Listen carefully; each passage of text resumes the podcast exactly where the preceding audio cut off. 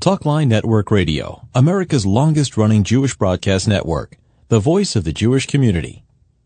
Welcome to the podcast. And now, You're listening to Talkline with Zev Brenner, America's premier Jewish broadcast on the air since 1981. And now, here's your host. Welcome back to the program, Mom Zev Brenner. We have Gershi Schlesinger with us from time to time. He is the CEO of ParCare. He is a community leader, activist, so active in the Satmar community, in the Williamsburg Jewish community, and beyond. So, Gershi, good to have you back again.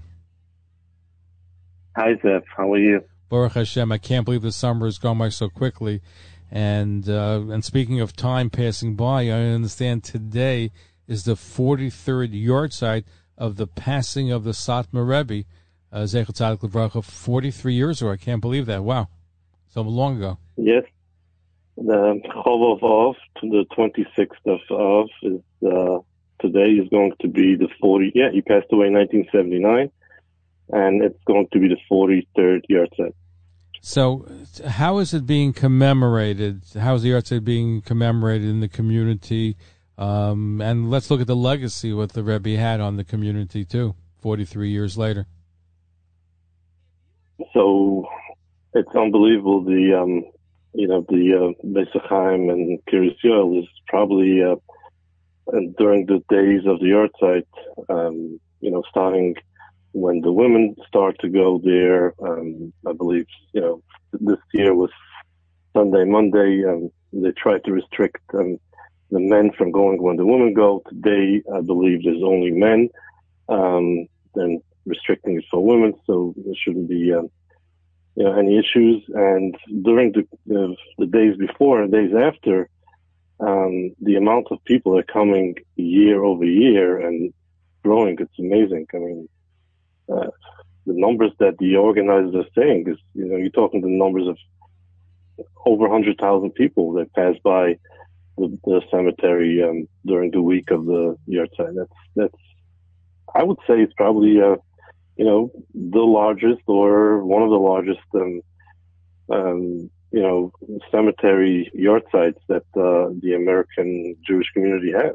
Well, a hundred thousand is is amazing. That's a, such a tremendous number. I didn't realize it was it was that high. Wow. And, and I would assume that includes both groups from Reb Zalman Leib and from Reb Aaron, right? That's uh, all everybody. Of course, of course. Yeah, it's uh, everyone is together in this. You know, it's, uh, the Satmar Rebbe was uh, one Rebbe. He started it all, and he was the founder of the Hasidus. So uh, um, everyone goes. There's no. It doesn't. It doesn't matter where where you belong. Right. Point. It's um, I just can't. It's a hundred thousand big lump, which means there must be a lot of police presence there too, right? So um, the the the village of Yoel, which is now the town of Palm Tree, um, they work hand in hand with the um, New York State Police, and they have a lot of resources um, during the week. You know, the days before and after the yahrzeit, um, and they're getting better and better of it. You know, every year. This year um, they rebuilt the Ohel, uh, was completely rebuilt. Um, it's much more aesthetic. It's much more easier to come in and out um, for the crowd. The crowd control is, is amazing. Now, 100,000 is a lot, but you say it spread over how many days before the site and how long after spread the over, Right. It starts, you know, it started uh, you know, even last Friday, a lot of people go up to the mountains. Um, you know, this is right in the way. Uh, on the 17th, you just, you know, as you come up from the city and you take the New York State Thruway, you go into the New York 17 West. Um, it's right there. It's minutes off the 17. Um, so a lot of people last weekend it started and Sunday and Monday, as I said, you know, a lot of women come and today, tomorrow, you're going to see thousands of men. So yeah, it's spread over probably a week. Spread over a week, a hundred thousand, and I assume it gets bigger and bigger every year. This is what I'm hearing from every, you. Absolutely, it gets bigger every year. It's amazing. You know, it's it's a natural growth. You know, from the Satmar communities all over the tri-state area. You know, New York, New Jersey. Um, there's new communities, uh, you know, every year. I mean, look look what's going on. And a lot of people are migrating from the city. It's uh, it's becoming harder and harder to, you know, especially for young families to uh, plant their livelihood. And you know, uh, apartments is almost impossible to buy. Uh, I live in Williamsburg. You know, if you want to buy an apartment in Williamsburg, you're talking a million dollars plus. So a young family uh, is almost impossible to uh, to buy a, to buy a, an apartment. So that's why you have all these new developments, um, even New York, New Jersey. Uh, look at Linden, New Jersey is growing by leaps and bounds. They're opening now um, next week. The Satmar schools, boys and girls. Um, you go anywhere upstate, you know, starting from Monsey and on the surrounding areas, and you go to Kiryas Yoel, the surrounding areas, you have uh, the town of Blooming Grove. You go a little further up, uh, Chester. Um, you go even in, Sullivan County, the starting uh, all year round communities. And um, you, Lakewood is growing. Lakewood and Tom's River, I think there. Tom's River too. I believe you have. Yeah. Growing. Yeah, yeah, it's uh, it's unbelievable. I mean, uh, you know, Staten Island. You know, what's what's happening is that it's becoming harder and harder to live in in the city. Um, you know, starting from the cost of apartments, crime rates. Uh, you know, these are all things that factor into you know quality of life issues. And uh, at the end of the day, that that's what people are doing. And is there also a community in Tampa, Florida? I remember reading there was thinking about starting one there. Did that ever actually come to fruition? Yeah, it's uh, still in the planning stages, uh, as far as I understand. Um, but there is a big interest. I mean, I've I've seen them advertising and all. Um, you know, the Satmar, um, you know, news publications and you know uh, all different types of methods they're using, and uh, there is a big uh, interest. There's definitely a big interest. Now it's fascinating because the Rebbe uh, who survived the Holocaust and came to Williamsburg and with a handful of followers. My father, of Shalom, went to some of the Tishon of the Rebbe and remember, you know, being there and it wasn't the numbers that you see today. So since that time, post Holocaust till today, uh, where it was just a handful of people, how, do we have any numbers of how many Satmar Hasidim are from both groups? Do we have any idea, any estimate what the numbers are? Uh, it's, it's, it's in the thousands, you know, the tens of thousands now. I mean, it's, uh, between all the communities and, and the tri-state area, it's, uh, tremendous amount. Um, you know, it's, uh, a part of the vision that, um, the Rebbe had, um, you know, to build, um, schools, yeshivas, and of course, everything works hand in hand with the Chesed network. Um, you know, the, during the yard side, you know, the time of the yahrzeit, there's right. There's there's all these stories coming up um, of what the Rebbe was uh, always, you know, fighting for. He's uh, there's a story that just came out about um, uh, a kid with ALS, and the kid really wanted to be for a couple of weeks in one of the Satmar camps, but um, you know, the camp administration was kind of fighting it because they needed to change uh, a lot of things in the camp just to accommodate someone with ALS, which is unfortunately, you know, uh, um, you know, you have to do, uh, you have to re-ramp buildings, you know, got um, rooms to make it accessible, and you know, it, wasn't just the money; it was like changing the whole system. And the administration was actually you know, not, not happy with it. So um, the per- the people who were involved, there was an actually an, an organization who does that for, unfortunately, kids with uh, sicknesses.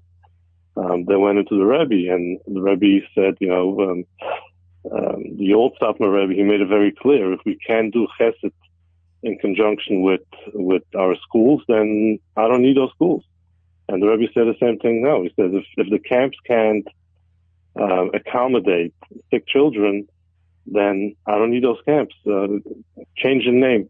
Don't take all the name Satmar and, and just change the name of the camp. And of course, you know, having said these words, uh, they made it happen. And, you know, it just shows the tremendous amount of chesed that goes hand in hand with the entire system. Well, I, I blurted out before Bikur Cholim. You can't go to any hospital here in New York and not see the Bikur Cholim and see the chesed that Satmar does for everybody. Yeah, it's, uh, now it's not only Satmar. It's, uh, Satmar was uh, showing the path, and now everyone else is doing it, and that's uh, that's a very good thing. It's a kiddush Hashem that you know wherever you go, you see the tremendous amount of chesed that was all started by you know uh, uh, single-handedly by the Rebbe and his wife, the Rebbitzin. She was tremendous in um, building the Bikur Cholim network. Now, my favorite, one of my favorite Rebbe stories is is that Mike Tress, who was a legendary individual who saved a lot of Jews during the Holocaust, did not have a beard, and he went to visit the Satmar Rebbe, who had a good sense of humor. When they when he went out, people complained to the Rebbe, he doesn't have a beard. How's the Rebbe, you know, dealing with him? So the Rebbe said, after 120 years, they're going to go to him and go, Jew, Jew, where's your beard? And he says, in your case, he said to the Hasidim, they're going to say, beard, beard, where's the Jew? It's a, yeah, that's a famous story. It's a famous story. And it's true. And it's true. Uh, tell me, there, there's a story which originally I thought was a tribute to the Rebbe, and then um, somebody said that may not may be more legend than factual, and I just wanted to pick your brain about that. I believe it was Lyndon Baines Johnson went to visit the Rebbe. It was a presidential candidate. I think it was LBJ, and the Rebbe was known for being anti-Zionist and anti-state. But yet, when this elected official came for the bracha, the Rebbe said he should be good to Israel. So people had said to him, like, "Why are you telling him, you know, to be supportive of Israel when you yourself are not?" He says that's one thing we do in, inwardly, but when we do outside to the outside world, we have to have a different face, a different presentation. I'm sure you heard that story, uh, and I said it many times. But I think one one individual who's affiliated with Cyber said it may not be true. Are you familiar with that story? Uh, I have heard that story. Um, again, this was in the '60s, and um, I've heard it a little different. I think he, I believe he said that uh, if a goy, uh, a Gentile, is um, doesn't like Israel, I, I cleaned it up for the. Uh, I cleaned probably, it. I, he's probably an anti-Semite. So um, yes, um, you know, uh, you know, a goy doesn't have the uh, mitzvahs that you know the, uh, the, the things that we are supposed to have. You know, the the, the Gemara has a lot of things that you know the Satmar Rebbe Shitta is based on, and a goy doesn't have that. So if a goy is against Israel, um, he's probably an anti-Semite. So right, I, I cleaned it up a little bit. For, for, I, I cleaned up a little bit for the purpose of our conversation. okay. But you mentioned anti-Semitism. Uh, we're speaking with Gershie Schlesinger. He's a community leader. He's an activist. He's CEO of ParCare, which is not just in Williamsburg, but throughout the New York area. And you mentioned anti-Semitism. In the last day or so, there have been some attacks on Hasidim. There was a random attack the other day where somebody took a fire extinguisher, just started spraying up, I think, one or two Hasidim. What's happening? What's going on? It's unfortunate. You know, there is a lot of hate crimes, and uh, the Satmar Hasidim are, you know, obviously visibly, you know, uh, you can you can you can see a mile away a Satmar Hasid. Um, unlike some other, you know, segments of Judaism where you know you don't stand out so much. So we do suffer a lot more. It's unfortunate. Um, but you know, like I said, you know, that's part of the quality of life in New York City, less so in, in upstate and other communities. And yeah, it's, uh, I think it's the entire city is suffering. It's not only, uh, you know, it's, it's all over. So Gershie, am I to understand you, you correctly that the crime wave is affecting even the Hasidic community in Williamsburg, where there some of them are just leaving and moving to other areas where you have a Satmar community growing? Well, like I said before, I think that's part of, you know, that's not the only issue. It's a lot of uh, a lot of it has to do with the cost of, you know, the cost of living in the city, cost of apartments. Uh, you know, uh, couple that with the crime rate, yeah, that's uh, you know, it's, it's a big factor. It's unfortunate the crime rate in New York City overall has risen, you know, the last couple of years. Um, I hope, you know, our mayor, uh, was fairly new, um, is going to be able to do something about it. No, it's certainly terrible. By the way, the Rebbe, the Satmar Rebbe, saved Williamsburg because Williamsburg was going through a decline in the 60s and 70s. In fact, at one point, the Rebbe was considering moving or starting a community or moving to New Jersey. It didn't come to fruition. At some point later on, he did establish a community in Monroe, New York, Kiryas Yoel. But crime was bad then too. But I think the community is much bigger today, and for a lot of factors, including crime. And Williamsburg is more expensive than some other areas in the city, so it's hard for a young family to really support themselves and live in Williamsburg, so they have no choice but to move elsewhere if they want to be part of the community. Correct. I mean, it's very interesting what you were saying. You know, the, the Rebbe had a dream uh, back in, in the 50s and the 60s to have his own shtetl outside of uh, the city. And at that time, um, there was talk of moving, you know, um, opening up a shtetl in Dover, New Jersey. Then it was in Staten Island. Uh, that time Staten Island didn't have yet the uh, Verrazano Bridge, um, you know, connecting it between Brooklyn and Staten Island. Um, so there's a lot more land available. Um, but the problem was that every time they were talking about it and it came out in the news, you know, the locals started uh, rebelling against it. So in 1972, 73, when they when they um, decided to move to um, Orange County in Monroe, um, they did it smartly. Everything was on the wraps. No one knew about it. Only those who needed to know, and that's how they successfully started the um, Kiryas community. Because you see, um, even today, no, it's interesting. I didn't know that part that it had to be done in a hidden manner. Otherwise, there would have been opposition to having them move there. And you find that even today, where there's opposition for, you mentioned Bloomingburg, but for a while there was a problem there uh, with moving in in other areas. So it's not so easy to be a Hasidic group and move into an area where you can just come in and live your life because there's community opposition. People don't want the Hasidim to be in, their community. Right. I mean, Kiryas Joel broke all records and their their own village, their own town now, their own fire department. Everything is, you know, their their own uh, court system. Actually, they're just uh, opening up uh, their own courthouse. So it's um, they're breaking the records in every aspect of having uh, everything independent. Um, so you know the quality of life of the citizens of Kiryas is, you know, uh, at the highest level. No, and listen, when the Rebbe, as I said, when I started out, and we'll end with when the Rebbe started out, handful of Hasidim. Today, you have two different groups. Uh, you met in the tens of thousands. Uh, also, the Satmar community, I think, is very savvy when it comes to politics and being part of the New York fabric, which is nice to see. People think Chabad has it, and Chabad does, but I think Satmar may have even more political savvy when it comes to dealing with the community and dealing with society at large. Yeah, I mean, there's there's a difference when it comes to Chabad and Satmar. Chabad is more spread out all over. Um, it's amazing, you know, wherever you go, you have uh, you're able to go into Chabad house and, and daven and eat. Um, so they're not, you know, concentrated in, in certain area, in only, you know, in a certain amount. Versus in the Satmar community, it's more or less, you know, and it's, it's you know, it's, it's a dozen or more communities, but it's you know, it's whatever it is. Um, so there, you know, there, there lies the difference between the South and the Chabad communities. And that's probably why, um, you know, you can see a little more influence because the numbers are probably more when, when you're in concentrated um, communities.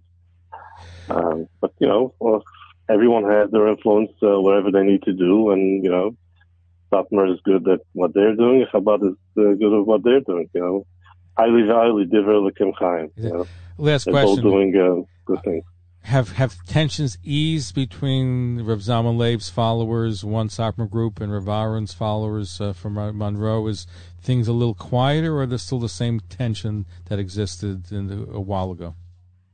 No, no, it's absolutely. Uh, life is completely different uh, as when the split happened. You know, the split happened. Uh, a lot of uh, unknowns. Uh, it's now a lot of years later, and um, I would rather not go into those details. But you know, to answer your question, um, it's definitely uh, completely different than what it was. I thank God for that. Gershie Schlesinger is CEO of the ParCare Group, community leader, community activist, involved in not only the community of Williamsburg, but the Jewish community at large. Good to have you back on the 43rd yahrzeit of the Satmar Rebbe Zechel Tzadik Lebracha. Thank you for joining us. Thank you, Zev. And we're going to be right back. Don't go away. Stay tuned. Follow us on Facebook, Twitter, and Instagram.